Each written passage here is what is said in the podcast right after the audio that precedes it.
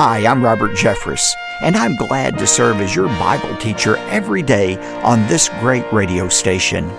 On today's edition of Pathway to Victory. You see, financial margin is the freedom not to do what's wrong, but it's the freedom to do what's right. And you say, well, we ought to do what's right whether we have financial margin or not, shouldn't we? But there are a lot of things we should do that we don't do.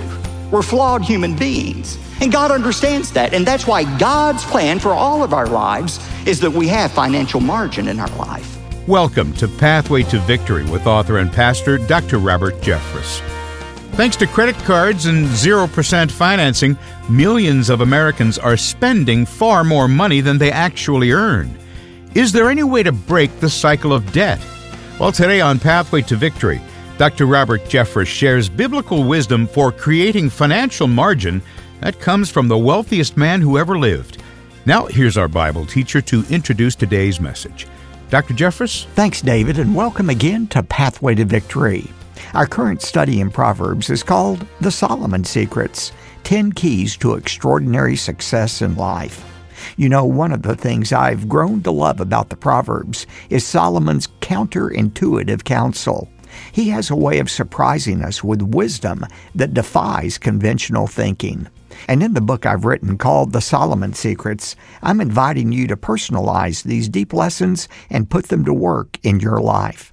For example, one of the chapters is called To Succeed More, Fail More. Another title is The Way Up is Down. Another one that I especially like is Listen to the Jerks in Your Life. All of these truths come from God's book of Proverbs. When you give a generous gift to support the ministry of Pathway to Victory, be sure to request your copy of my book, The Solomon Secrets. Now, it's time to get started with today's study from Proverbs chapter 21. I titled the message, Spend Your Way to Wealth. Does God want us to have financial margin? Does He want us to have this buffer zone between what we spend and what we earn? I need to offer a caution here about what the Bible says about finances. There is a difference in the Bible between saving money and hoarding money. The Bible draws a distinction between saving and hoarding. You know what saving is? It's setting aside a reasonable amount of money to meet future expected and unexpected needs. You know what hoarding is? It's stockpiling as much money as you possibly can to protect yourself from every adversity in life. And of course, that's impossible. But a person who is a hoarder uh, doesn't understand that. He's the guy who's always running around, turning off lights, realizing that he's probably costing more by the wear and tear on the light bulbs than the energy he's saving doing so. He's the kind of person who will never take a vacation. He never has quite enough money because he's always saving for a rainy day instead of enjoying the sunshine of the present day. That's what a hoarder does. Listen to Ecclesiastes 5:13. Solomon says, "There is a grievous evil which I have seen under the sun, riches being hoarded by their owner to his hurt." You see, the problem with hoarding money is it robs you of the joy God wants you to have in this life as well. You've heard me speak before about my father. My father was a wonderful Christian man. In fact, he's the reason the rest of my family, my mom and all of us, became Christians. And uh, I learned a lot of great lessons from my dad. And one of the lessons I learned from my dad was the importance, the discipline of saving money. I remember when I was a, a little boy, my dad would get paid uh, two times a month. And on those Fridays, he would take me with him to the bank. He did that twice a month religiously. And, and uh, when my dad was a relatively young man, he was uh, diagnosed with pancreatic cancer. Told he had just a few months to live. And I never will forget sitting around the kitchen table with my dad, going over his affairs. He knew he was about to die. I'll never forget what he said to me. He said, You know, Robert, I spent my whole life setting aside this money so that I could enjoy it one day. And now I have to end up leaving it to you knuckleheads. You know Solomon said basically the same thing? In Ecclesiastes 2:18, he said, "Thus I hated all the fruit of my labor for which I labored under the sun, for I must leave it to the man who will come after me." Now, when we're talking about financial margin, we're not talking about being a hoarder of money. We're talking about setting aside a reasonable amount in the present to take care of future expected and unexpected needs. What are the benefits of doing what Solomon said, of not consuming everything you make and setting some aside? I want you to notice in the Bible there are three benefits of having financial margin, a buffer zone between your income and your expenditures. Number one, financial margin offers freedom to do the right thing. Years ago, I was listening to Dr. Laura Schlesinger. Remember her, the, uh, who gave the advice on the radio all the time? Everybody listened to Dr. Laura. And this lady called in and she said, Dr. Laura, I don't know what to do. Said, My father's been diagnosed with cancer. He lives in another state, and I would love to go visit him before he dies. But I can't afford to take off work the two weeks. I can't survive without two weeks of a paycheck. And not only that, I don't have the money for an airplane ticket without um, going ahead and racking it up on my overextended credit card. What should I do? Talk about being on the horns of a dilemma. She had two choices, and neither one of them was good. Do I experience financial insolvency? Or do I experience a lifetime of regret for not seeing my dad? See, that's the kind of choice you have, or lack of choice, when you have no financial margin. Financial margin gives us the freedom to do what we need to do. Financial margin, having that buffer zone, allows you to change jobs and do something you really want to do in life. Financial margin allows you to take that mission trip that you've been dying to take. Financial margin allows you to start that new business that God has placed on your heart to start. All of us need financial margin in our life. It is the freedom, it provides the freedom to do the right thing. In his book, The Official Guide to Success, Tom Hopkins describes the benefit of financial margin. He just has another name for it. He calls it go to town money. Listen to this. He says millions of people stay in jobs they hate or they settle for less than they should get because they don't have any go to town money. What is that? It's enough money to allow you to face change with a stout heart. How much go to town money do you need? Whatever it takes to make you feel strong enough to risk losing what you have now in order to reach for a greater opportunity. This is the executive's equivalent of a strike fund. It's the salesperson's ace in the hole. It's everybody's holdout money. Go to town money provides you with extra courage and clear headedness to meet the surprises and alarms of life.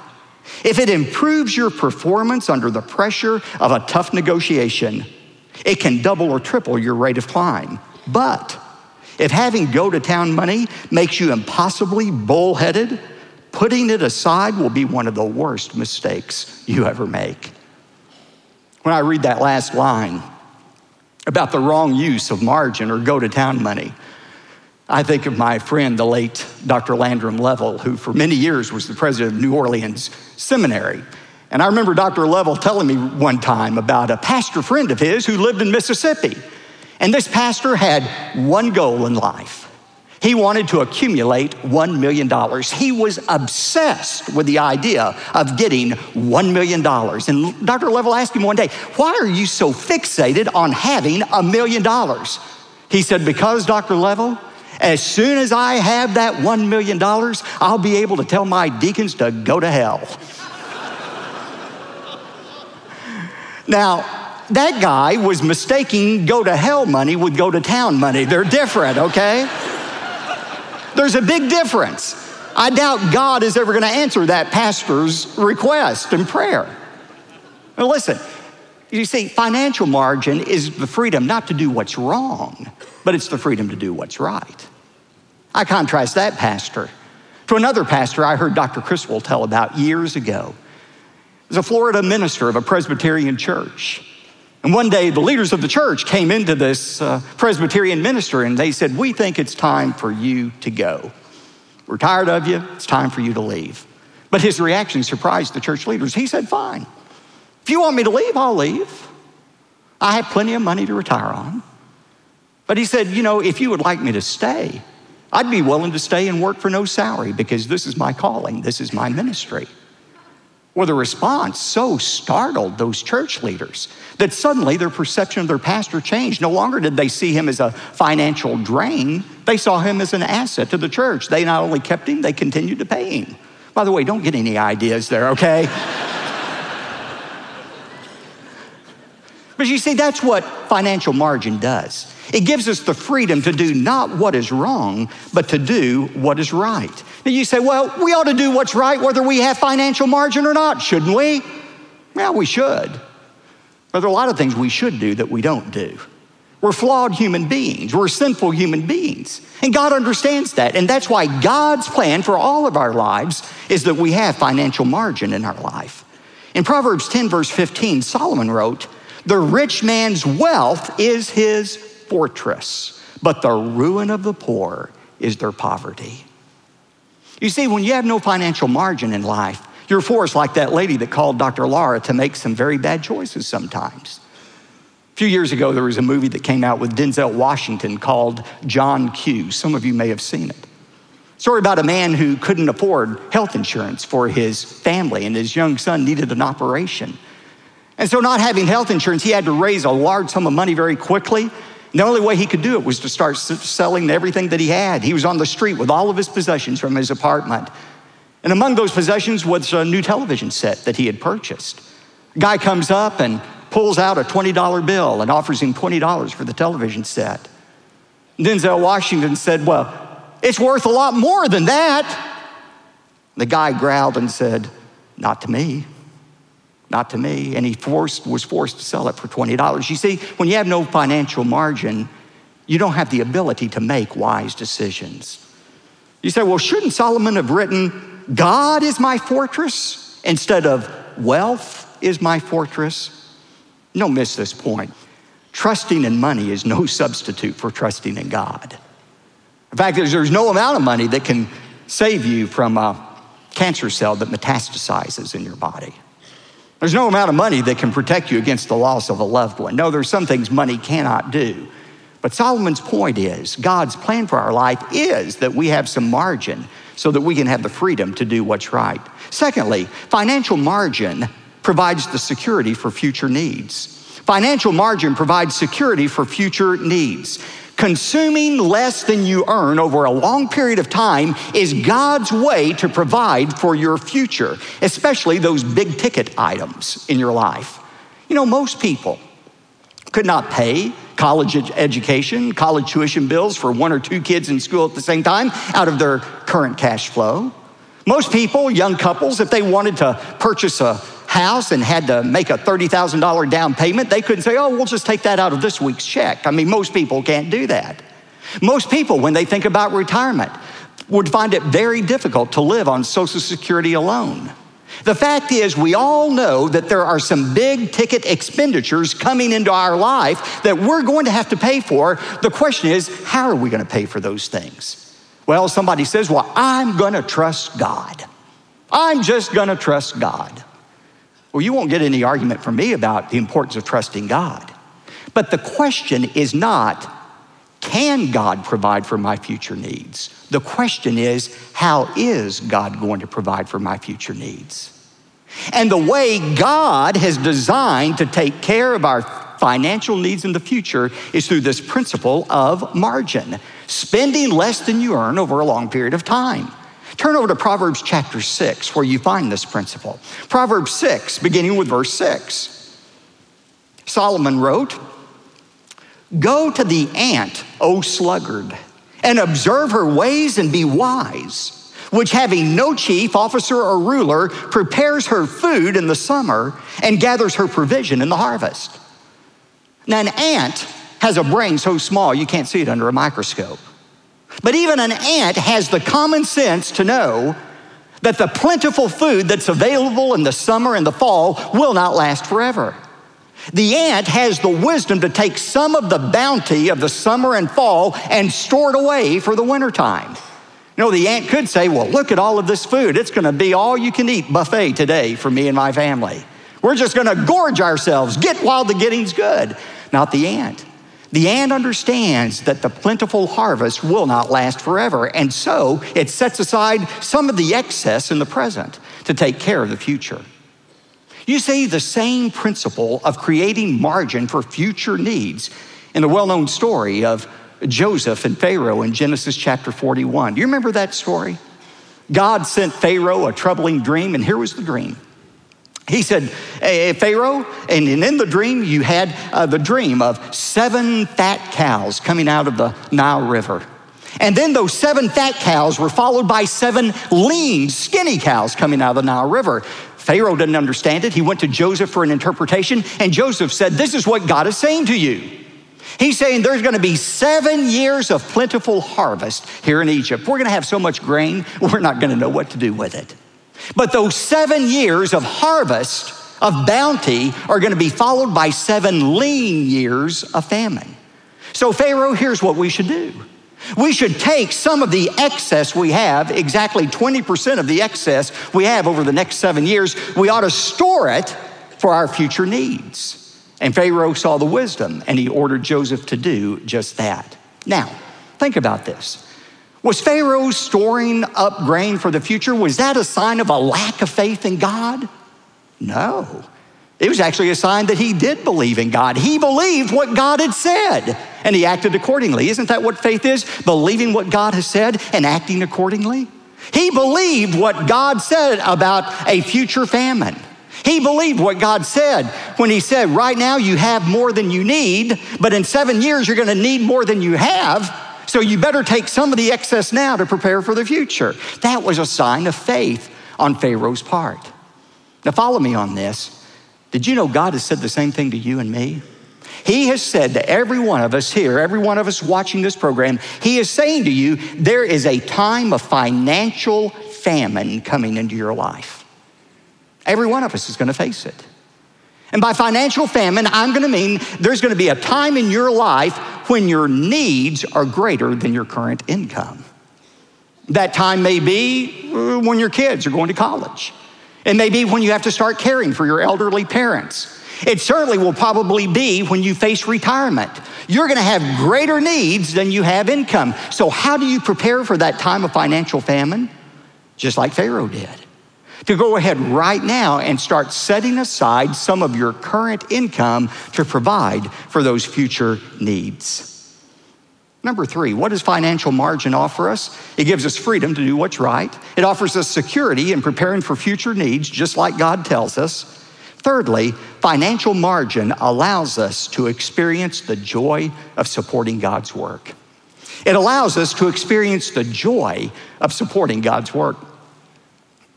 When I left here in 1985 to go pastor my first church in West Texas, uh, the church uh, had a few part time staff members, but no full time staff members. The pastor had been the only full time staff position they had.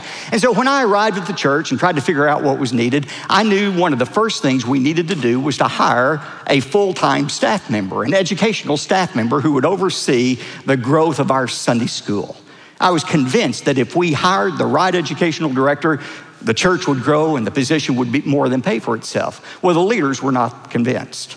They said, Pastor, if you do this, you are going to bankrupt the church. We cannot afford to have a full time staff member. And so, uh, a friend of mine, a member of the church, an oil man there in the church, he said, Pastor, I agree with you. We need this. And so I want to help you with it. He said, I just discovered I owned an extra oil well. I had no idea I owned this oil well. Wouldn't that be nice to have an extra oil well? I don't, I don't want to even think about that too long. But he said, I found this extra oil well, and I'm willing to give it to the church, and you can use the production from that oil well to pay this new staff member's salary. Well, I was so excited. I went and met with the leaders of the church, the deacons, and I said, You know, we've got this guy, and he's going to give an oil well, and we can pay for the staff member. They looked at me and they said, What if the well runs out of oil? so I went back to Chris. And I said, Well, they're afraid that the well's to run out of oil. And Chris laughed and he said, Well, I've got the geological surveys. We'll take them and show the leaders there's more than enough oil to pay for that staff member. The well will last longer than the staff member does, probably. And, uh, but, but that's. So we took the geological surveys to the leaders. They looked at them, they said, Still not convinced. So I said, okay. I said to the leaders, I said, if the well runs out of oil, I will guarantee personally the staff member's salary for a year. They looked at me and they said, What are you talking about, Pastor? We don't pay you enough to do that. And they were absolutely right about that. but the only way I could make that offer was I had some financial margin.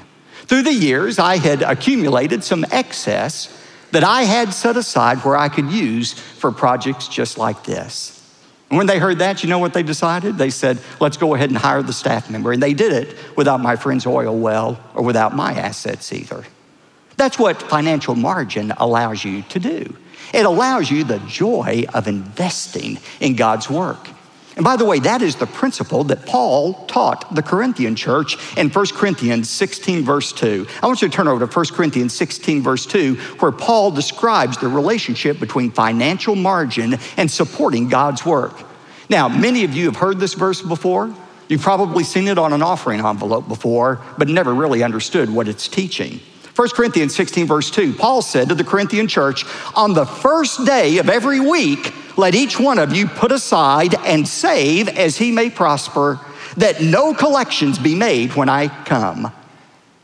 Now, a lot of people interpret this verse to say, okay, on the first day of the week, you ought to give your offering to support the local church. That's not what it's talking about. Now, the Bible does teach we ought to give and give generously to support the ministry of the local church. The local church is God's design to fulfill the Great Commission. As we'll see next time, I believe the tithe is the starting place for what we give to the local church, not to any other thing, to the local church. It's the starting place. The church is God's design plan for fulfilling the Great Commission. But that's not what this verse is talking about. You know how I know that? Look and see again what he says. On the first day of every week, let each one of you put aside and save. Not put aside and give, put aside and save. He is talking about giving beyond the tithe. He said, Corinthian church, we've got a need in Jerusalem. Some of the Christians there are living in poverty. And I'm going to come through Corinth soon and I'm going to take up a special offering. But when I come, I want to be sure there's some money there for you to give. So I want you for the next few weeks, on the first day of every week, set aside some money and save it so that when I come and collect the offering, there'll be money for you to give to this special need in the church. Now, we used to have this verse on our offering envelope. I had it taken off because this doesn't have to do with giving our weekly gifts to the church. This is about a special offering for special needs in the church. And one of the things about having margin is it allows you to support those special needs, those special opportunities as they come up in God's work. Financial margin gives us the joy, allows us to experience the joy of investing, supporting God's work freedom to do what's right, security for future needs, the joy of supporting God's work. Those are the benefits of margin. There's nothing like margin to infuse some peace into our lives. It takes the panic out of managing our family finances. And margin allows us to provide resources for things we care deeply about, like giving to our local church or supporting the ministries you've grown to love and respect. Are you ready to build some margin into your life? Let me suggest that you take a first step today and begin to apply the wisdom of Solomon. I've written a book that coincides with this teaching series. It's called The Solomon Secrets. My book addresses topics like the one we spoke about today and nine other relevant subjects, such as learning to control our emotions, listening to our critics, and turning failure into success. When you give a generous gift to support the ministry of Pathway to Victory, we'll send a copy of my book to your home. Then, as you measure the value of this daily program in your life, please bear in mind the importance of your financial partnership. We cannot provide these daily programs without generous partners like you. And when you give today, you'll be part of an exclusive circle of friends who maximizes our impact through this radio program, our weekly telecast, our printed materials, our website and podcast, and the many other ways that we're piercing the darkness with the light of God's Word. Thanks for your investment in Pathway to Victory. Here's David to explain how to get in touch. And with your gift, I'll be sure to send my book, The Solomon Secrets. David? Thanks, Dr. Jeffress. When you give a generous gift to support the ministry of Pathway to Victory, we're going to say thanks by sending you Dr. Jeffress's best selling book, The Solomon Secrets. To request your copy, simply call 866 999 2965 or go online to ptv.org. And when your gift is $75 or more, you'll also receive the complete Solomon Secrets teaching series on both CD and DVD. It would make the perfect resource for a small group Bible study or Sunday school class. Again, call 866 999 2965 or visit ptv.org. You could also write to us if you'd like. Here's the address P.O. Box 223 609, Dallas, Texas 75222. That's P.O. Box 223 609, Dallas, Texas 75222. I'm David J. Mullins. Join us again next time for another practical lesson from the book of Proverbs about managing your finances. Dr. Jeffress calls it the ABCs to be financially free. And that's coming up Wednesday on Pathway to Victory. Pathway to Victory with Dr. Robert Jeffress comes from the pulpit of the First Baptist Church of Dallas, Texas.